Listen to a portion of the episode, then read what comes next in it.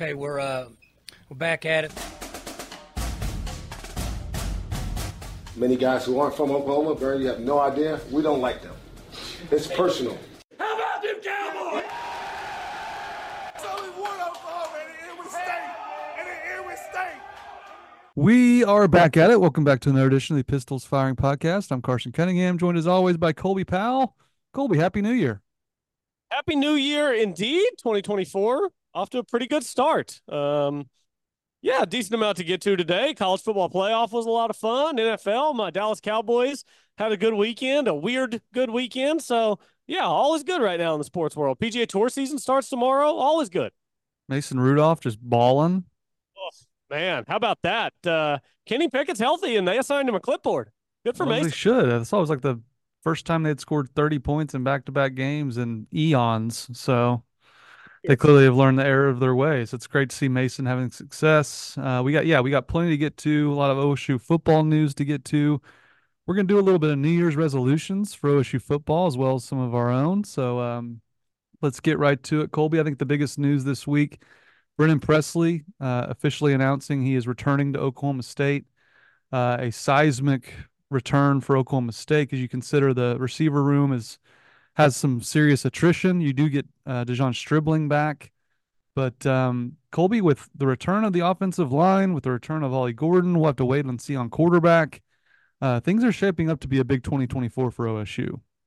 Yeah, it's one of those years where um, it's going to be the opposite of what expectations were this year. I, I, think people kind of expected this year to be a little bit of an unknown, and we'll kind of see how it goes. And they exceeded expectations. Going into next year, expectations are going to be I mean, I, I, really think the fan base is going to be sitting on an 11 and 1 type year going in. Like that's going to be the expectation. Um, and, you know, expectation, that's a privilege, right? That means you've done some things well. Everybody decided to come back. They want to be a part of the program.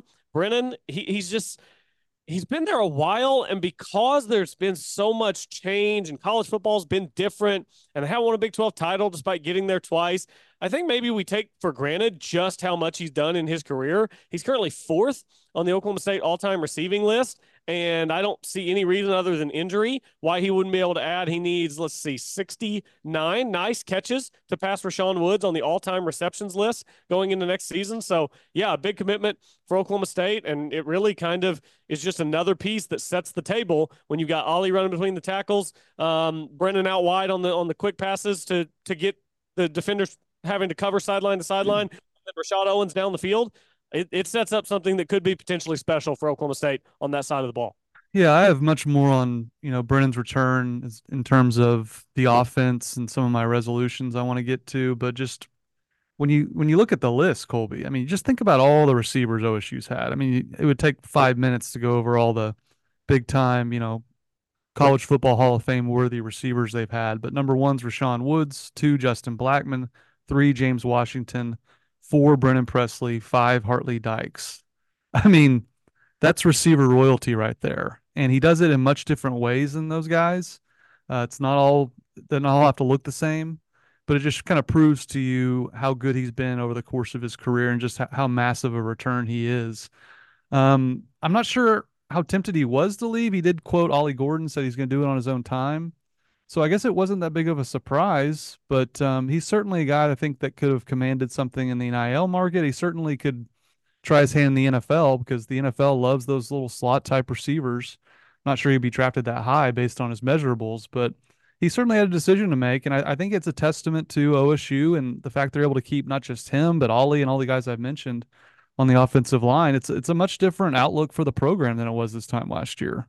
Yeah, I think so too. It's um you talk about him going to the NFL. He kind of reminds me of, of like a Zay Flowers rookie in Baltimore. Maybe not quite as quick as Zay Flowers. Zay Flowers is just absolute lightning, but kind of uh, cut from that same cloth. And I think that there might be a place for him on Sundays. We've said that about a lot of guys. And look, there's 200 schools feeding guys into the NFL. It's it's hard to get on those rosters. You have to get in the right situation with the right staff, the right GM, everybody that loves you, and then you got to perform in the right moments to make those rosters. Uh, and we'll get to some of the Oklahoma State guys who have been doing that in big, big ways recently in the NFL. But yeah, the NIL market, he certainly would have been a hot commodity. But I, I think he looked around and saw what Ollie saw and what the offensive lineman saw. And that is a team that next year has a chance to do something pretty special. Will likely be the favorite or amongst the favorites to win the Big 12 conference. No OU, no Texas. So you'll be on uh, as far as like talent wise and in the trenches and stuff like that. You'll be on a more level ground, I would say, with the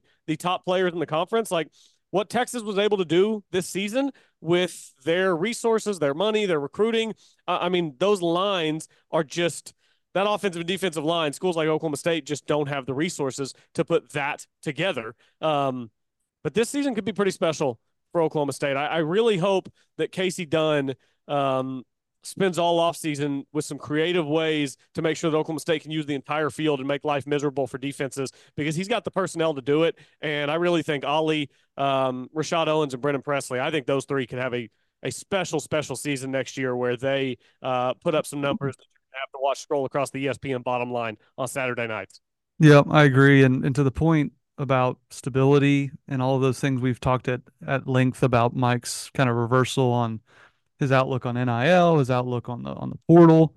And I thought there was a really good quote here from Mike on uh, Heartland College Sports. He says, uh, "We have made adjustments as coaches. I have made adjustments as a head coach and trying to stay ahead of the volatility of college football. And one thing we can do as coaches is take care of our players, be upfront and honest with them, and continue with discipline, structure, accountability, and loyalty. Then they make the decision on what they want to do.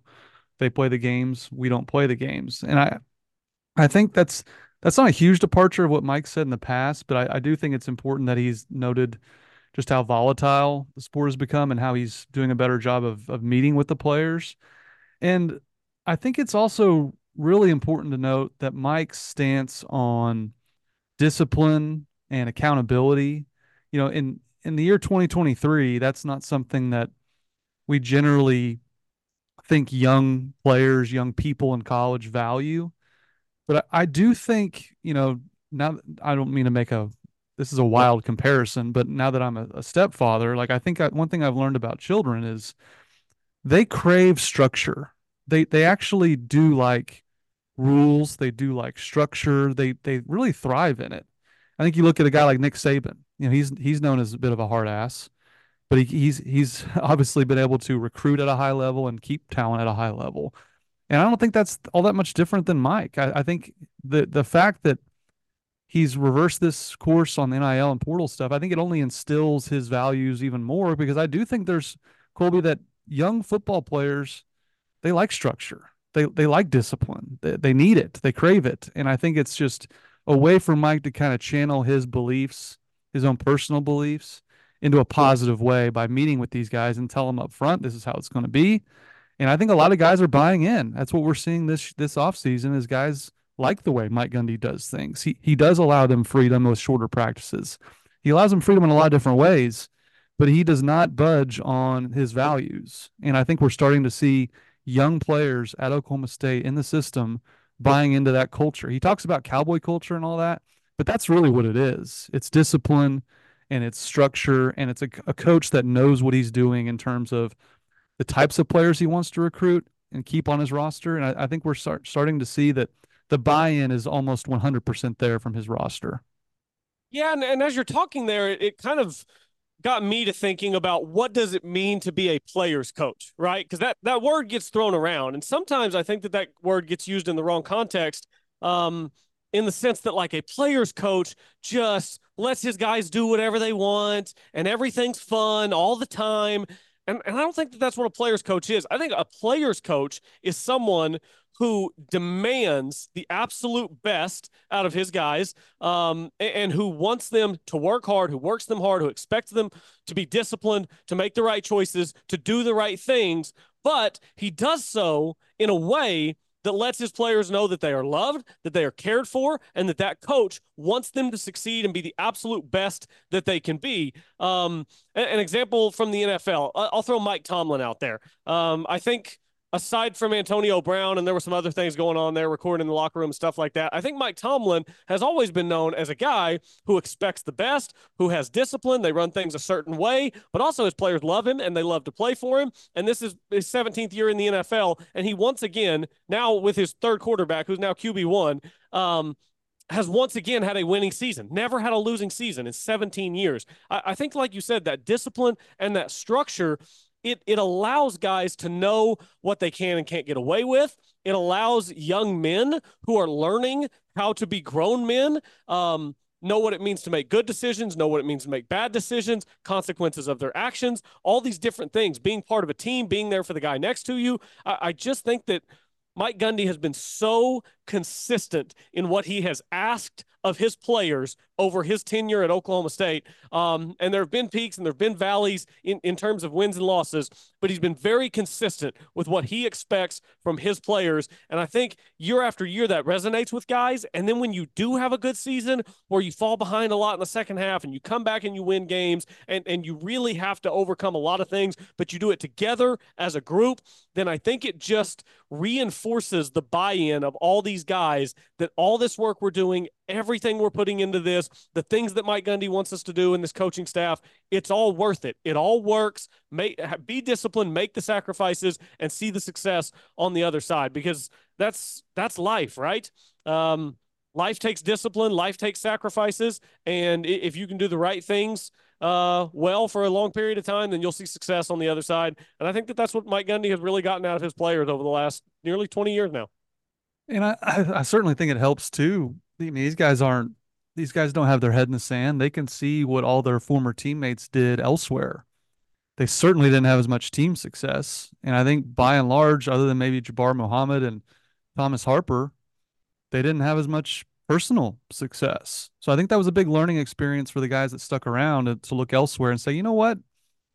We got a pretty good thing going here at Oklahoma State. My my head coach clearly knows what he's doing because we keep winning more than these other programs that are supposedly better. And now certainly NIL comes into play with some of those decisions, but I look at a guy like John Paul Richardson. Um, the receiver room's got some spots open for for more playing time. I, I, wonder how happy he is at TCU versus what he had at Oklahoma State. So I, I think these guys too have also looked elsewhere, Colby, and said, you know what, I kind of like it here. I kind of like my role here. Mike's been pretty honest with me. I, I think the, the lack of success from others entering the portal last year could also factor into some of these decisions.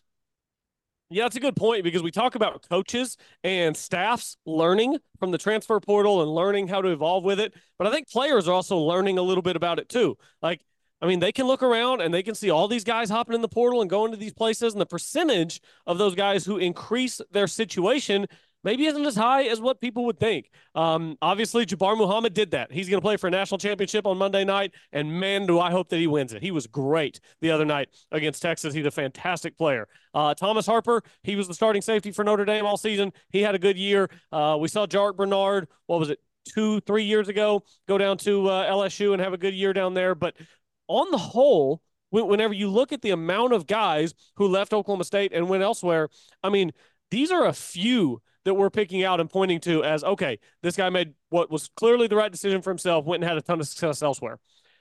That's yeah. I mean ten percent. Ten percent of the guys who've left over the last couple of years is what I just rattled off. What about the other ninety percent? Those guys are getting some reps here and there, not really putting up any numbers, playing for teams going six and six that doesn't look all that appealing. So I, I think that players are learning from the portal um, and, and, maybe willing a little bit more to be a Rashod Owens type than a John Paul Richardson. Yeah, I think that's that's true. And I, on this note, uh, OSU did suffer a loss to the portal. Uh, redshirt freshman corner DJ McKinney has entered the portal, and I, I think it's also important to note these are case by case basis here with these players. And I, I think in the case of DJ McKinney, he's a redshirt freshman played really well. Uh, did a, did a great job when he was on the field.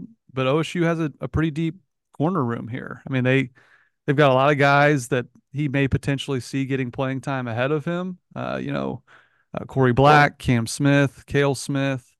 Um, there's there's others too. I think that maybe this is more of a case, Colby, where he he didn't like the looks of the room in terms of the amount of opportunities he'll get next year. But that's probably one of the more significant losses they've had, even though he is just a redshirt freshman. Yeah, I'd, I'd, be curious to know what went into his decision. Um, he was PFF's second graded corner this year behind uh, Corey Black, and this is this is a loss for Oklahoma State because he's a corner with size. He's listed at six foot two, 190. And I really like some of the things that DJ McKinney did this year. Maybe it was the crowding in the room.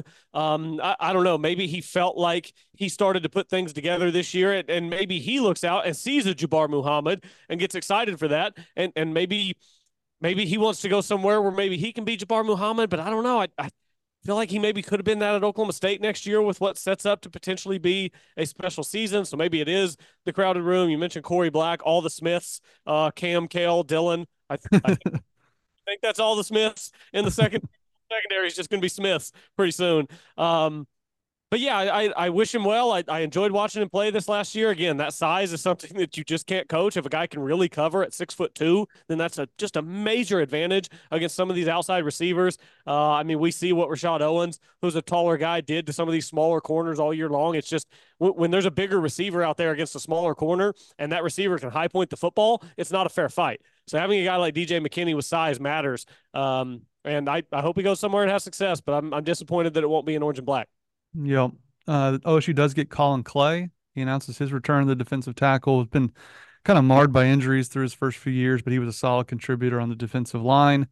Xavier Benson and Alex Hale both declared for the NFL draft. So there's some more news and notes there. I mean, Xavier Benson's played a ton of football. Colby had that huge, probably the biggest play of the game against A&M with that forced fumble. And Alex Hale turned into a really solid kicker. I thought he tailed off a little at the end of the year, had another missed field goal against A&M, but – OSU's been so solid at the kicking position. I, I, expect that to continue with Hale going to the NFL. But Benson, Hale to the draft, and, and Collin Clay's coming back. So there's some some of the uh, roster movement moving forward this week.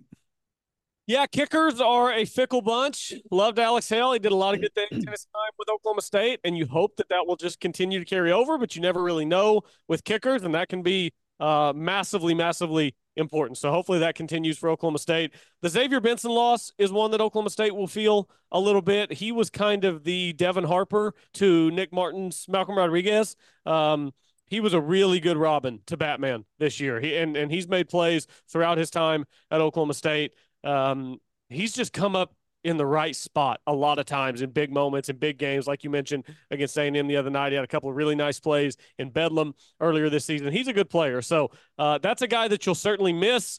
As long as Nick Martin comes back, I'm not too worried about the linebacker room because you you've got your Batman out there, and then you just need somebody else to fill in and and do some things. But um, yeah, I'll, I'll be a little nervous, just tentatively nervous about the losses of Xavier Benson and Alex Hale and what that means next year. And hopefully there will be some productive players to fill those roles so that um, it won't end up being a, a, glaring weakness on the team next year. That's all you're trying to avoid whenever guys declare for the NFL draft because you don't declare for the NFL draft if you were not a pretty good college player.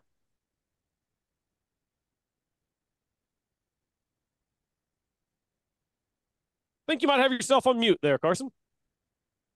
I do that every time I mute. My bad. Uh, I did find this article interesting from Bill Haisten. He kind of did his own college football playoff with the best teams in Oklahoma State history. You and I both agree, right? The 2011 team's probably winning it. Uh, 2011 team's winning it, I, probably by a lot. Yeah, and so like what I was interested in is how he ranked them. So he has 2011, the number one seed. He's got 2021 Fiesta Bowl champs as the number two seed. No disagreements there. Uh, number three, he has the 2010 Cowboys with you know Weeden and Blackmon first getting going with Dana Holgorsen. They went 11 and two that year. They were third in the nation in scoring, second in passing yards. Still no arguments from me. Uh, any from you?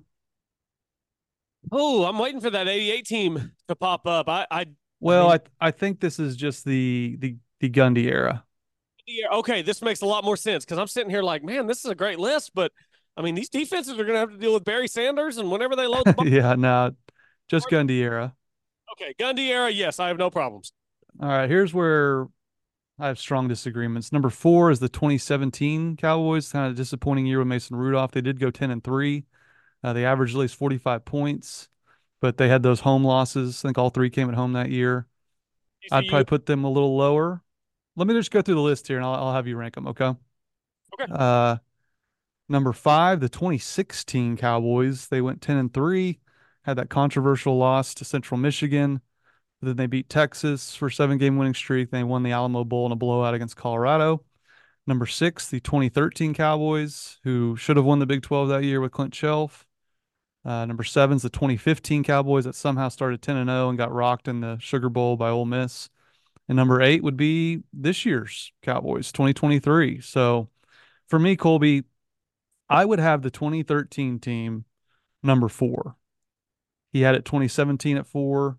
He had the 2016 at five, which I, am not quite sure. I guess just the the bowl win. You know that 2013 team did lose to Missouri in the Cotton Bowl, but I just think the 2013 team was one of the best defenses they've ever had. I think it was right up there with the 2011, and that yeah. offense was was humming at the end of the year with with once they finally played Chelf the majority of the season. That 2013 team was the best team in the Big 12, so I'd probably have them four instead of 2017, and even ahead of 2016. Yeah, 2013 was a really fun year. Um, is that the year they, they got after Baylor at home? Yes, that was the freezing cold, the the throwback pass to Chelf. They just blew them off the map, and Baylor at that time was like a top three team in the country. Yeah, Chelf went nuclear in that game. He's he's still underrated in Oklahoma State lore uh, in terms of, of quarterbacks that have come through Stillwater.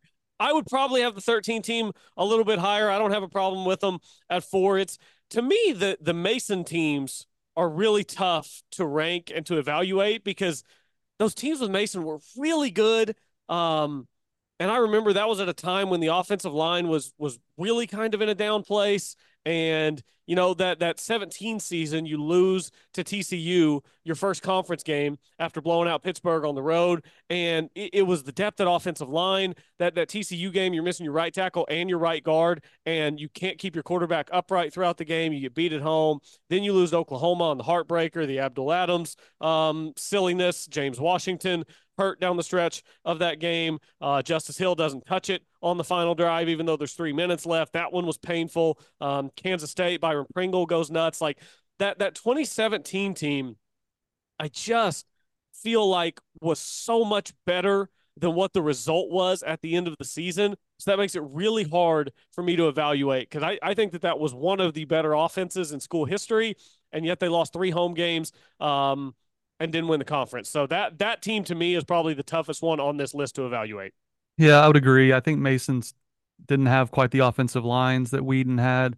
Certainly not the defenses that Weeden had as well. Um, he kind of has the semis of, and this is kind of the difference. You know, he he has. Let's see here. He has the twenty.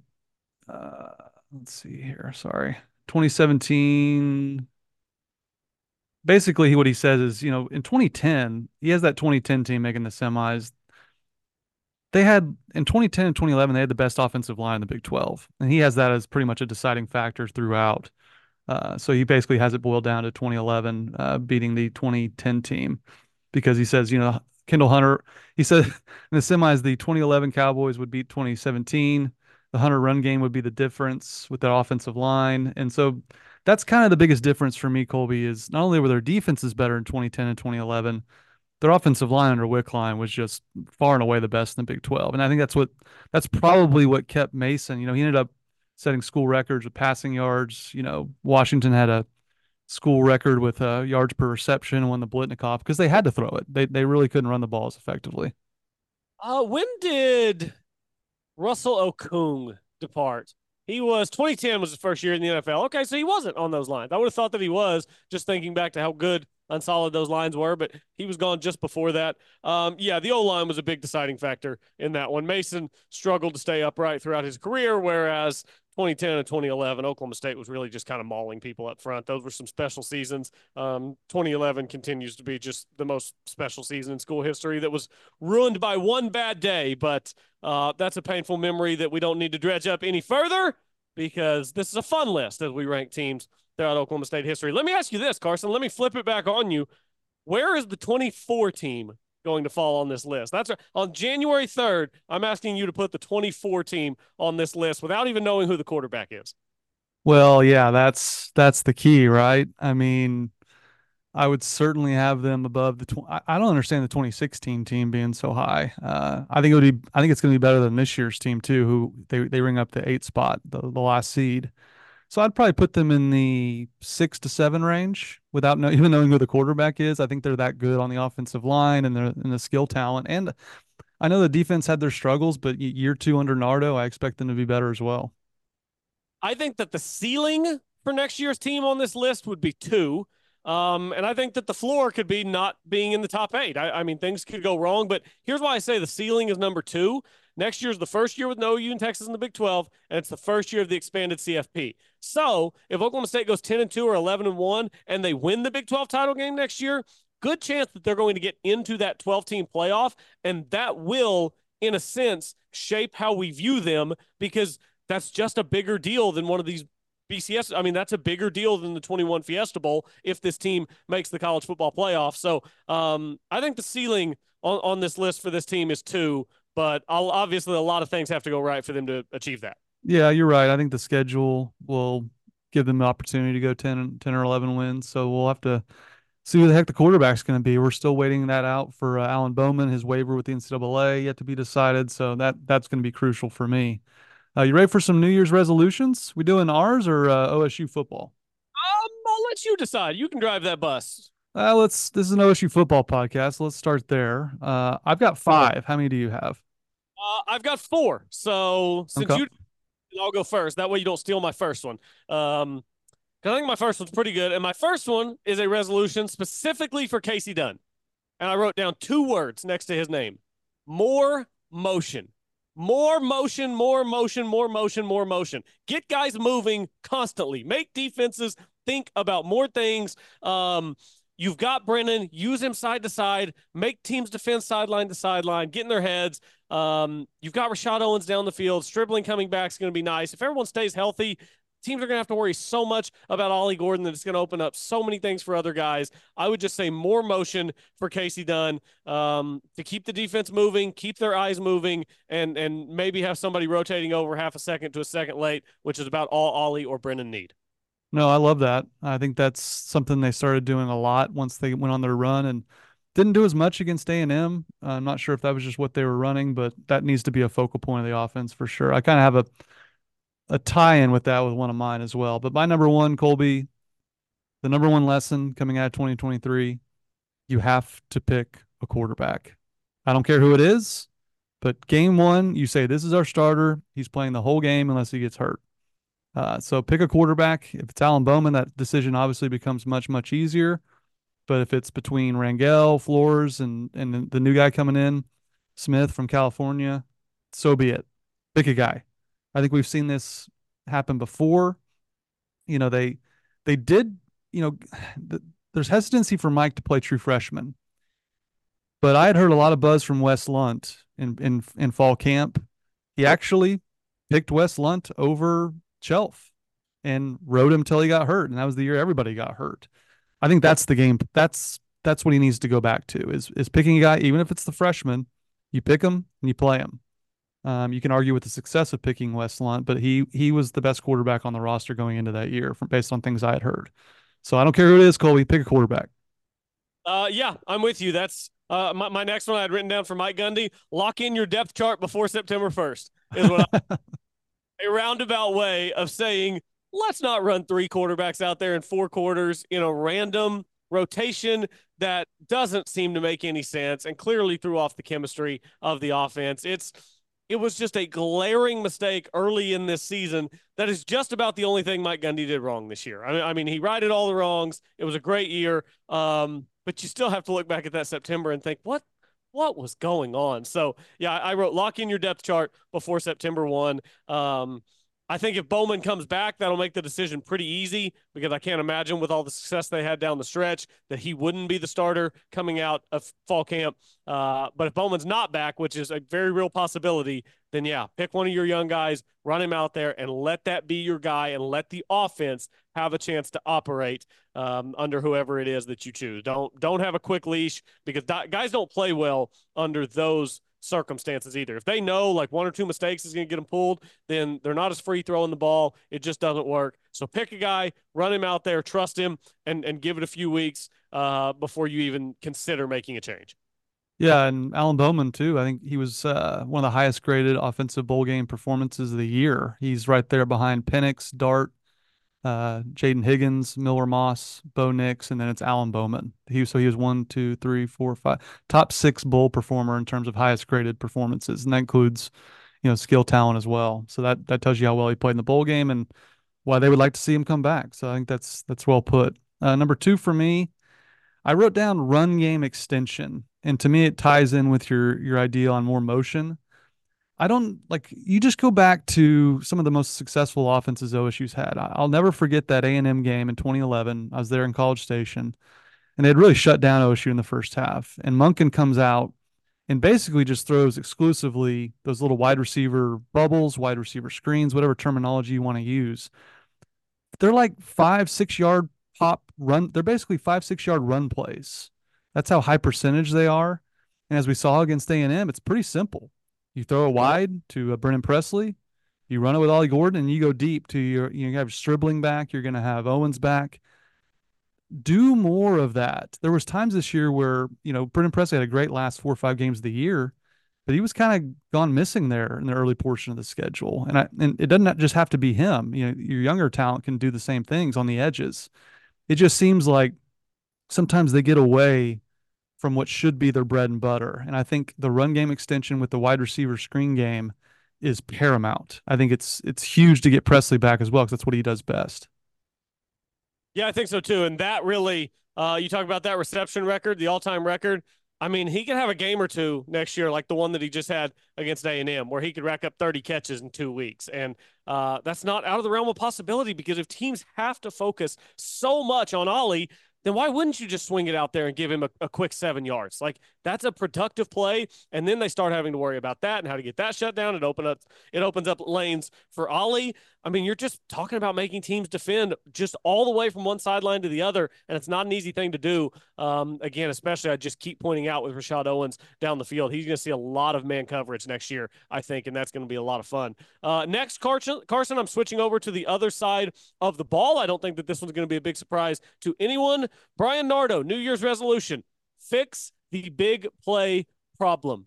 You fix it. You've got to fix it. Um, it's really the knock on Oklahoma State's defense this year. It was year one for Bryan Nardo. They transitioned to a new system. Most of these guys are back. They're going to be playing in the same system again next year. I don't know if these are communication breakdowns. It seems like at, at, at some level it has to be when you've got guys running so wide open at times down the field and you're giving up so many 20 plus yard plays. Um, those are just killers. Make teams put drives together. So in year number two i think that the um, the grace extended to Bryan Nardo will be a little bit smaller, especially with the weight of all these plays, with what this team could potentially achieve. It's going to need to be uh, all things firing from day one for Oklahoma State defensively. So the 20 plus, 30 plus, 40 plus yard plays, that stuff has to stop for Oklahoma State defensively. Absolutely. That's my number three. I, I wrote down, I initially wanted to write down more pressure on the quarterback. I feel like they didn't do that a lot in the back half of the year, but I looked it up. They're tied for third in the Big 12 in sacks. They were first in forced fumbles, first in fumble recoveries. I think that's a testament to the 335 defense. So there is a lot to build on here. And what I wrote down finally was first half defense. And I think that goes into what you're saying. They gave a ton of big plays in the first half. The second half adjustments were incredible. I would just like to see them parlay that into the first half performances because you're right. Too many big plays, too many busts. I think a lot of that's due to a first year coordinator, terminology, all of those things. There's they're understandable. But I think it's also important to note what I mentioned and that there's a lot to build on here. That you saw the benefits of his system with all those fumble recoveries, all those forced fumbles. That's because you have quicker, rangier guys attacking the football, and that's the that's that's huge, and that's what his system's built upon. Yeah, and next year you mentioned the first half defense a lot of similar opponents in the Big 12s over the last decade. Going to be a lot of opponents you're not very familiar with next year. So the scouting, the amount of tape that they're going to have to watch throughout the offseason with, with programs that are going to have the same coaches, just to understand what these schools do. Because, I mean, year in and year out, we've known what Iowa State's going to do. We know what Kansas State's going to do. We know what Baylor's going to do.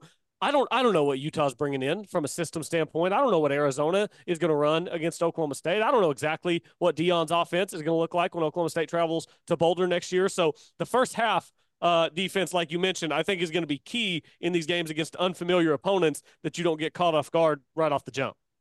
Yep, I agree. What do you got next? Uh, my next one, and this is number four for me. Ollie Gordon, talk with your play.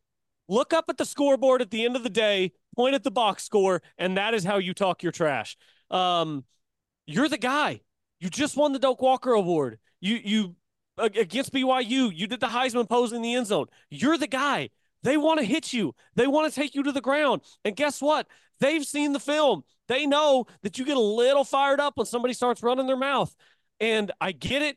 He's a passionate player. That's what he does. And and you don't want to take that part away from him, but you want to minimize it to a level um, where it's not a distraction to him, right? Because I, I don't think it was a distraction to his, his teammates, but in the Texas Bowl, it seemed like he was really interested in just getting up and talking on every play. We talked about the flopping last week. Stop the flopping. Ollie Gordon, we love you. Do your talking with your play because it is it, it speaks loudly, loudly. So um, I hope that we'll see more of that next year from Ollie. And right or wrong, Colby, the Heisman's a bit of a popularity contest. Uh, and people that aren't associated with Oklahoma State flat out don't like Ollie Gordon based on his antics. I mean, the the slamming of the helmets on the sidelines, all the stuff you've mentioned with the flopping. Like, I think people think we're being hard on him, but that's just that's just the truth. Like, you're becoming a, an unlikable player nationally when when people who aren't associated with OSU tune in to watch you. Uh, so you know, you want the Heisman hype and the buzz. Like, your play is going to do the work. But if it come down comes down to you and another player with similar statistics, I people are biased. People people vote with what they see, and so I look, we all love him. Uh, we don't mean to be too hard on him, but that this is just a fact. It's it's you're the face of the program, and I don't think Mike Gundy wants the face of his program flopping like Manu Ginobili. I, he just he just doesn't. So I, I agree with that one. My number four. Uh, you have one more thing to add there? Oh no, I was just saying, good callback on Manu and his flopping. He was the originator. Uh, he he brought that South American soccer flopping to the NBA. Now it's everywhere. Um, for me, my number four is is Kendall Daniels and what to do with him. I I would like to see not a position change because I do think in a lot of ways, you know, we talk about positionless basketball all the time. I kind of think Kendall Daniels is kind of a positionless football player, but what I do know is he really struggled in pass coverage. And it's pretty simple to see what he thrives in, and that is attacking the football, that is locating the football and going to make a hit. You look at his most productive game last year, to me, it's no coincidence.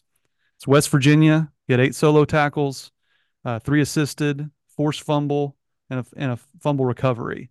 And why was that? Because he was spying a mobile quarterback in Garrett Greene. Now I know you can't just spy him all year against you know pocket passers. I'm not implying that, I would like to see a potential move to linebacker, kind of a linebacker hybrid type. You know, OSU used to have the star linebacker position with Andre Sexton. He was built kind of like a linebacker, but was technically a safety. They kind of moved him around a lot.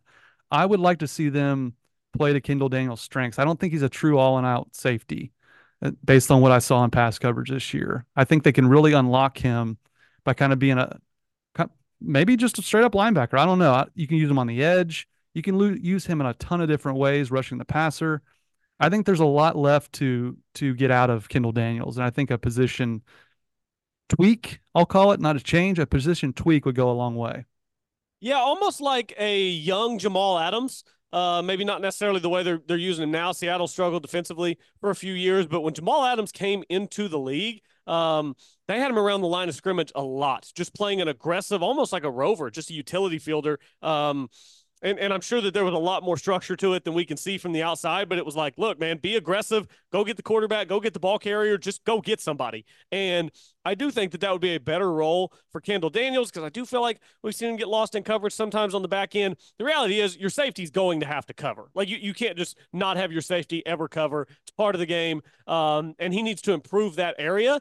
But I do think that Bryan Nardo can do a lot of things with the structure of the defense to get Kendall Daniels creeping down closer to the line in some some exotic blitz packages, some of those things. Um, when you're playing against a team with a, a, strong run game, you can have him down inside some more. Kind of like what we saw. I think it was in the second half against BYU. They really brought him down, and he was filling gaps in the run game and hitting guys hard. Um, and he's really good in those situations. So uh, I think a young Jamal Adams maybe is, is what's coming to mind for me in terms of how they can use Kendall Daniels little bit better to his skill set. Yeah, I mean he's such a unique player. I, I really like that comparison. It just kind of positionless football is what I want to see from him.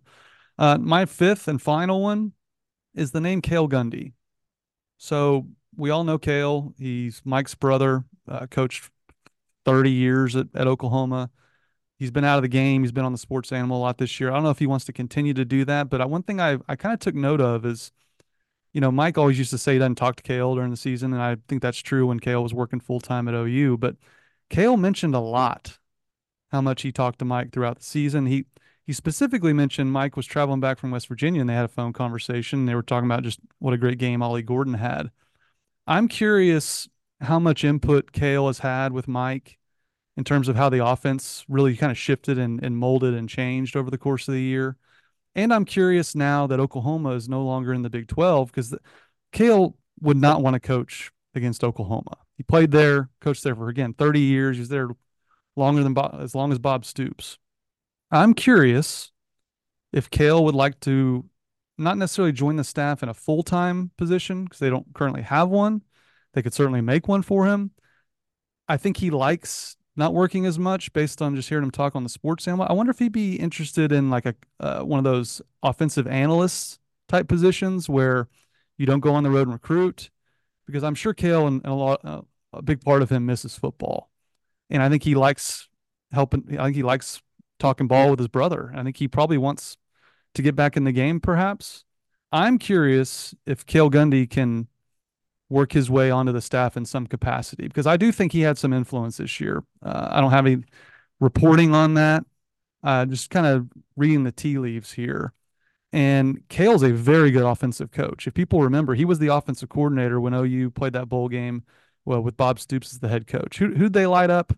It's, they, they lit some someone up in the bowl game. Caleb Williams started that game. Um, Bob Stoops, Caleb Williams' only bowl winning head coach. I can't remember who they beat. They looked good. I'm pulling it up now. Let me let me pull it up real quick. 12 school, Colorado, maybe? No, they were terrible before Deion got there. Um, they lost to Florida State last year. Oh, they lit up Oregon. Uh, top, they were ranked 14th in the country. Cale called the plays in this game, and they really valued. They they ran the ball more than they ever had under Lincoln Riley. They put up 564 yards on Oregon. So Cale knows offensive football. And I think he's a great offensive mind that I would, because look, Kasey Dunn had ended up having a great year. The offensive line was solidified under Charlie Dickey, but I don't really want to see them just rest on their laurels and run it back. I think Cale does provide a fresh perspective, and I'm curious to see if he gets involved in some way in a more official capacity. Uh, I love the idea of him as an offensive analyst. I think that that's perfect. You don't, it's not the grind of the recruiting trail, like you mentioned, but an extra set of eyes on things, I think could go a long way. And I hope that Kasey Dunn, if that was on the table, would be receptive to the idea because as much as Kasey Dunn, I think, has grown as a play caller, and I think that this offense uh, with a, a stationary quarterback throwing the ball down the field, I think that that kind of just fit his eye and his scheme a little bit better than what he was trying to piece together with Spencer. That always just kind of seemed like the puzzle pieces weren't lining up just right. Um, I hope Kasey Dunn would be receptive to the idea of having an extra set of eyes uh, on his offense because if Cale could impart any wisdom, I think Oklahoma State would be here for that. So, um, yeah, I think that's a good one. And that was a little out of left field. So kudos to you for for coming up with that as a New Year's resolution. They ran for 322 yards against Woo! Oregon. Now, you think that would help Ollie at all? Was that the bowl game where OU turned it over six times? When was that? Uh, no, that oh, was oh, um last week. My bad. That was last week. I forget. last week. But yeah, again, 322 rushing yards for a team that really hadn't run the ball that well that year. Um, yeah, that's impressive. That's really impressive. I, I would take Cale's set of eyes on the offense for sure. Yeah. So, uh, any personal New Year's resolutions? Uh, just one just one. It's something I've been working on, and I'm continuing to work on uh, getting even better at it. Less screen time when I'm with others, particularly my daughter, but even around friends and family as well. Um, whatever app I'm clicking into to to scroll, it's to be there when I'm by myself. Right? When I'm by myself, I can check those things. When I'm with people, I want to make a better effort at being more present, at being with the people that I'm around. Um, because I can get on my phone whenever I get home. I, I, I made it a point last night. My wife had to work late, so took my daughter out to eat. We just did a little daddy daughter date. I put my phone in the diaper bag. I didn't get it out. I didn't look at it the whole time. It was about an hour. It was just her and I, and it was great. And I, I want to um, I want to spend more time just being with the people that I'm with. So that is my resolution for 2024. That's a good one. I like that. Uh, I think we could all use a little less screen time. Uh, that's a that's a good one. I'll, I'll probably try and put that one in there too for me, it's trying to read more. You know, Colby, it's so hard for me to pick up a book, but once I open it, I pretty much read it quickly. Uh, and I've learned a lot from the few times I have read books. I, I read a financial planning book during COVID that I still I, I wish someone had had me read 20 years ago. Uh, young listeners, you know, I'd kept my my money in you know just a standard checking account, earning no interest. Learning about ETFs and you know mutual funds, things of that nature. Vanguard is a huge resource.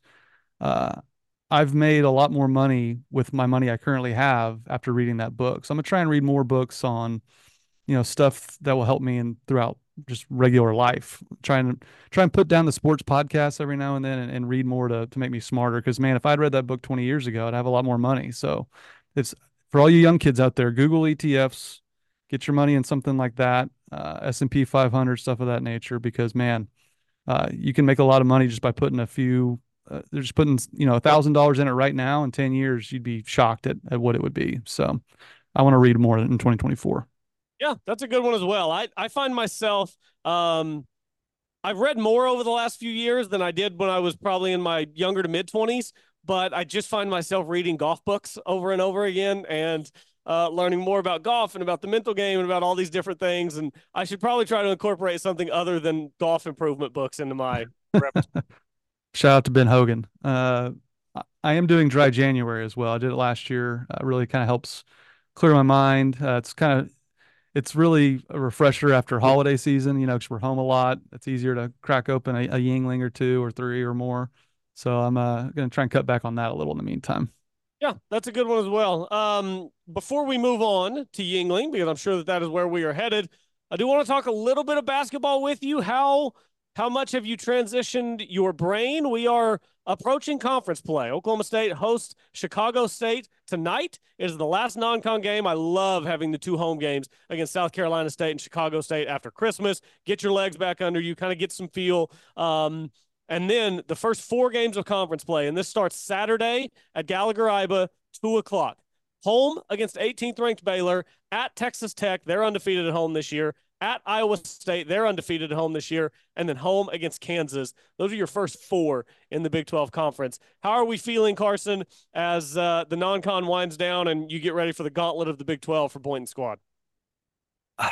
Beaten down, tired, discouraged. That kind of sums up my OSU basketball fandom. I mean, seven and five already at this point doesn't get me too fired up. Now I, I do follow it way more when, when now we're getting into conference play. So I I have watched. Uh, I like some of the pieces they have. I, I, think Bryce Thompson, as I've mentioned, if he can kind of challenge for an All Big Twelve spot, I think that'll go a long way. But you mentioned the schedule, Colby. It's it's daunting and making me feel a little discouraged. Got to be honest with you. But uh, we'll see how they do. I'm um, pessimistic, probably the ultimate word I would use.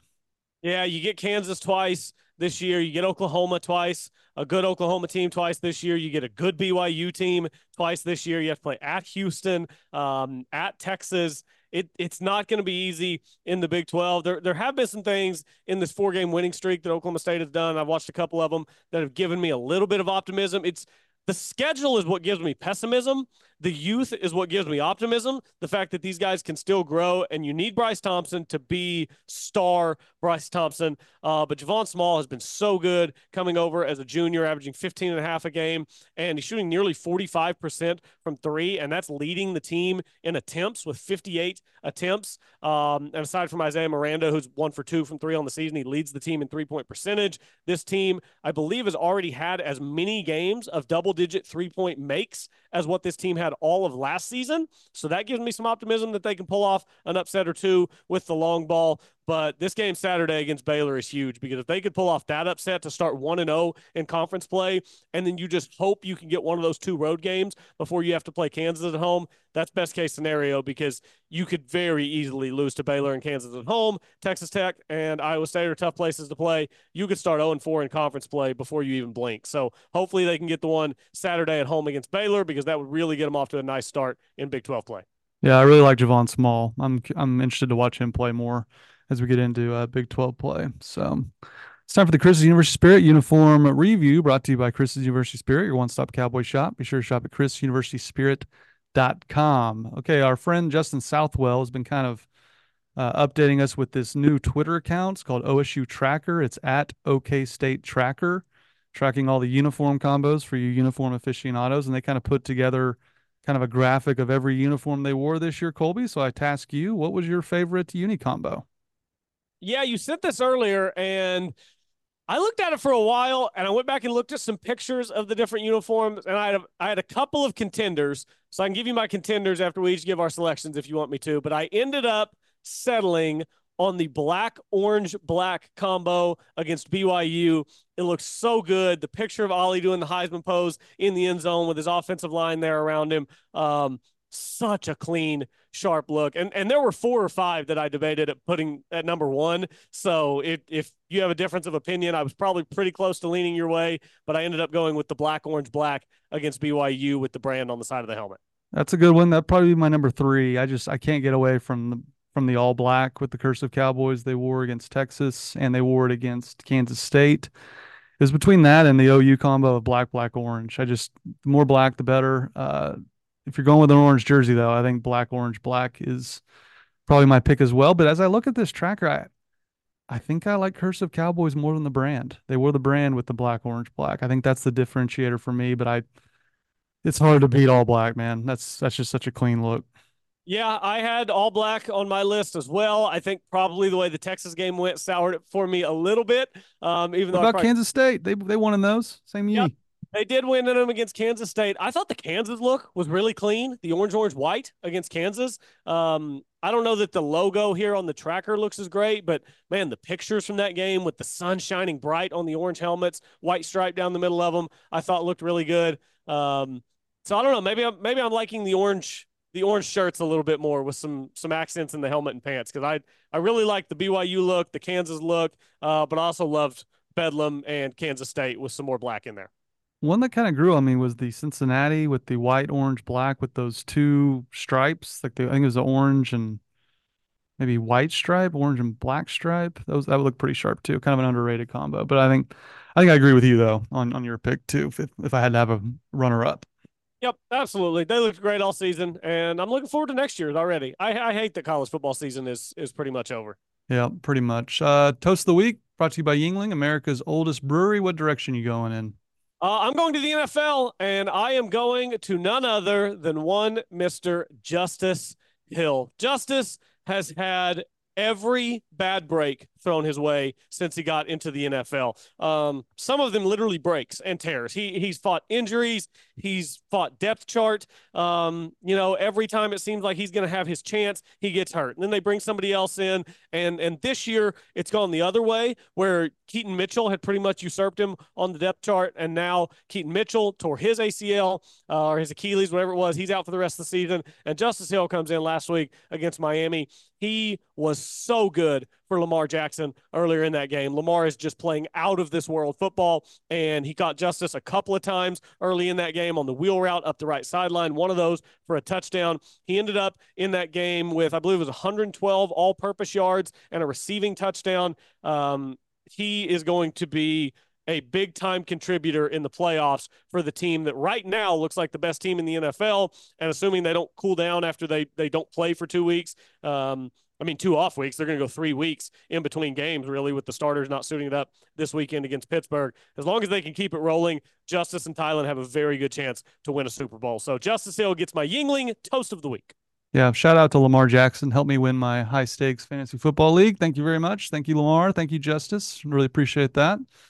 Uh, my toast is going to the Iowa Hawkeyes, and it's a positive one because despite losing to ranked opponents by a combined score of 92 to nothing. they became the first team since 1934 centenary to score under 16 points per game and win 10 games. They averaged 15.4 points per game. And I commend Iowa because they're simply a byproduct of a terribly overrated, offensively inept football conference. I commend them for beating up on the dregs that is the Big Ten despite running an offense from the year 1890. It's not their fault that they know how to beat these horrible, horrible, stinky teams in the Big Ten. So I commend them. Now that's going away now that they got Oregon and Washington coming to town. But I commend Iowa. I don't I don't downtrod them. They are who I thought they were, but they're they're above average in a horrible, horrible conference that has gone 0 and 3 in ranked matchups in the bowl season. Do you see how bad Penn State is offensively? Like people think Penn State's good, and Michigan and Ohio State get this marquee win every year for beating Penn State. They stink. They're terrible. They're not even that good defensively. And this will also be one last note. This will be the first time since in the last 25 years a team not named Ohio State from a northern state will win a national championship, despite everyone thinking the Big Ten's great. So there you have it. I, a lot of people are coming around, Colby. A lot of people, even Dave Portnoy, the Michigan man himself, said the Big Ten stinks. And I, I rest my case the Big Ten does stink. They're getting a lot better with Oregon and Washington. Um, I guess the national championship Monday is kind of a game between two Big Ten schools. I hate, hate, hate that Michigan was able to come back and beat Alabama. I do not want Michigan to win for a multitude of reasons. The persecution complex from the fan base after they caught got caught cheating. I think Jim Harbaugh is just a smug you know what. Um, and I do not want to see them win on Monday against Washington. They've got a good team. They might be able to do it. I was really rooting for Bama and Washington. Glad Washington was able to get it uh, pulled out. By the way, do you think they should change the rule? I'm sorry, but if you're leading a game inside two minutes and your player gets hurt, the other team shouldn't get a free timeout because of injury. I, uh, th- to me, the clock should have stopped while Johnson was injured, and then the clock should have restarted on the official's whistle. The fact that Washington almost lost out on a chance to go 15 and 0 and win a national championship because their running back got hurt, that's a bad rule, man. I think they need to change that. Did they make Washington take a? Did they assess them a timeout for the injury? Is that what happened? No, what happens is it, inside two minutes, if a player gets uh, injured, I don't think Washington even maybe Washington did have timeouts left. I don't know, but um, basically they asked Texas if they wanted the 10 second runoff. Like the clock was just stopped for injury. Texas de- declined the six sec- the 10 second runoff. And then instead of Texas getting the ball back with like 12 seconds, they got the ball back with like 52 seconds. No, I I watched that. I just didn't know if they got assessed a timeout and that was the rule. But no, you're right. They have to change that. That was almost one of the worst, most egregious endings to a game I've ever seen. And shame on the Washington coach for not just taking a knee. What are you doing? You're not even trying to get the first down. You get your starting running back injured and it stops the clock. Like just just take a knee. Like why why do coaches overthink this so hard? Like if you're if you're playing NCAA football in the video game, you, you call the kneel. You don't try to run it because you could fumble. Yeah, I, I think what his logic was, and I'm I'm really reaching here to try to give him the benefit of the doubt, was okay, Texas is going to get the ball back with 10 to 15 seconds left if we run three plays, because every one of those runs up the middle will kill four to five seconds. So if we don't kill that time, instead we're killing three seconds, that's going to give him an extra 10. So we can give it to him with 12 seconds left instead of with 25 seconds left. So I, I think he was doing some math in his head on how long it would take to run those plays to give Texas less time.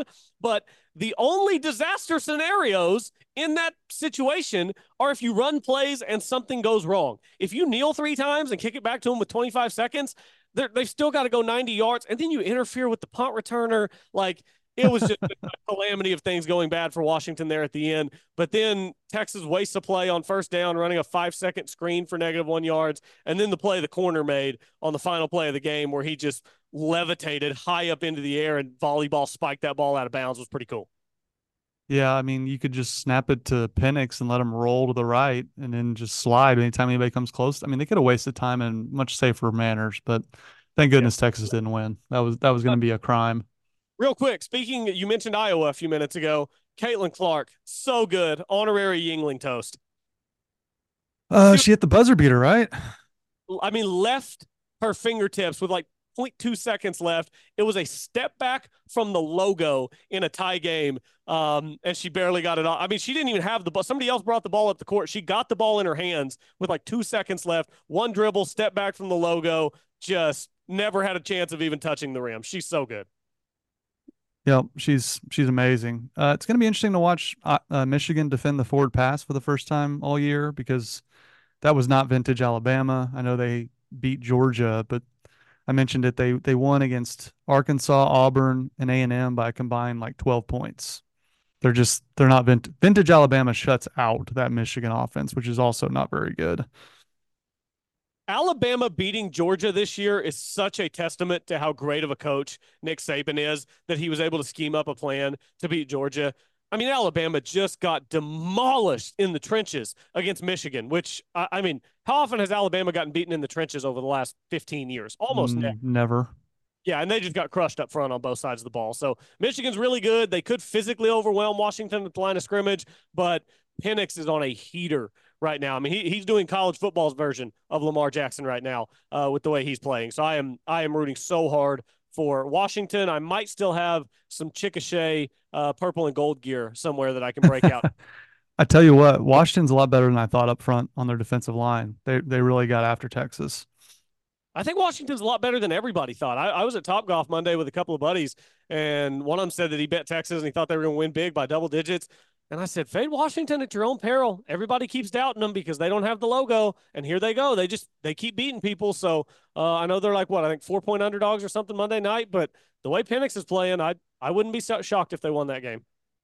I wouldn't either. And again, just people have underrated them all year. They're they're way better up front than than I thought. So we'll have to see. But Penix is special. That was the degree of difficulty on those deep balls he kept hitting were just off the charts. And he's mobile enough. He makes them miss. So he'll he'll definitely get a lot of pressure. But as he showed, he can he can evade the rush. Should be a, a great national championship game. And with all due respect to Jim Harbaugh, Washington is now America's team. Everyone will be rooting for them. Oh yeah, you either like went to Michigan and are a diehard Michigan fan, or you're rooting for Washington. There's very little in between. I don't know if you saw the Pro Football Focus graphic. They graded every player at every position in the college football playoff semifinal games. Michael Penix was the highest graded player at 93 and change. Number two was Quinn Ewers, and he was at 80. He was 13 points higher on PFF's grading scale than the next best player at any position in the semifinals. Yeah, he was that good. He was special, and they made Texas's offense look somewhat ordinary. Uh, OSU did not, so we'll we'll see uh, what Texas looks like next year. But they're clearly going in the right direction. So, all right, Colby, uh, happy New Year, and uh, we'll get back with you next time. Yeah, absolutely great stuff. Oklahoma State and Baylor this weekend. If you're able, two o'clock Saturday, Gallagher Iba Arena. Thanks everyone for listening. Happy New Year. Go Pokes.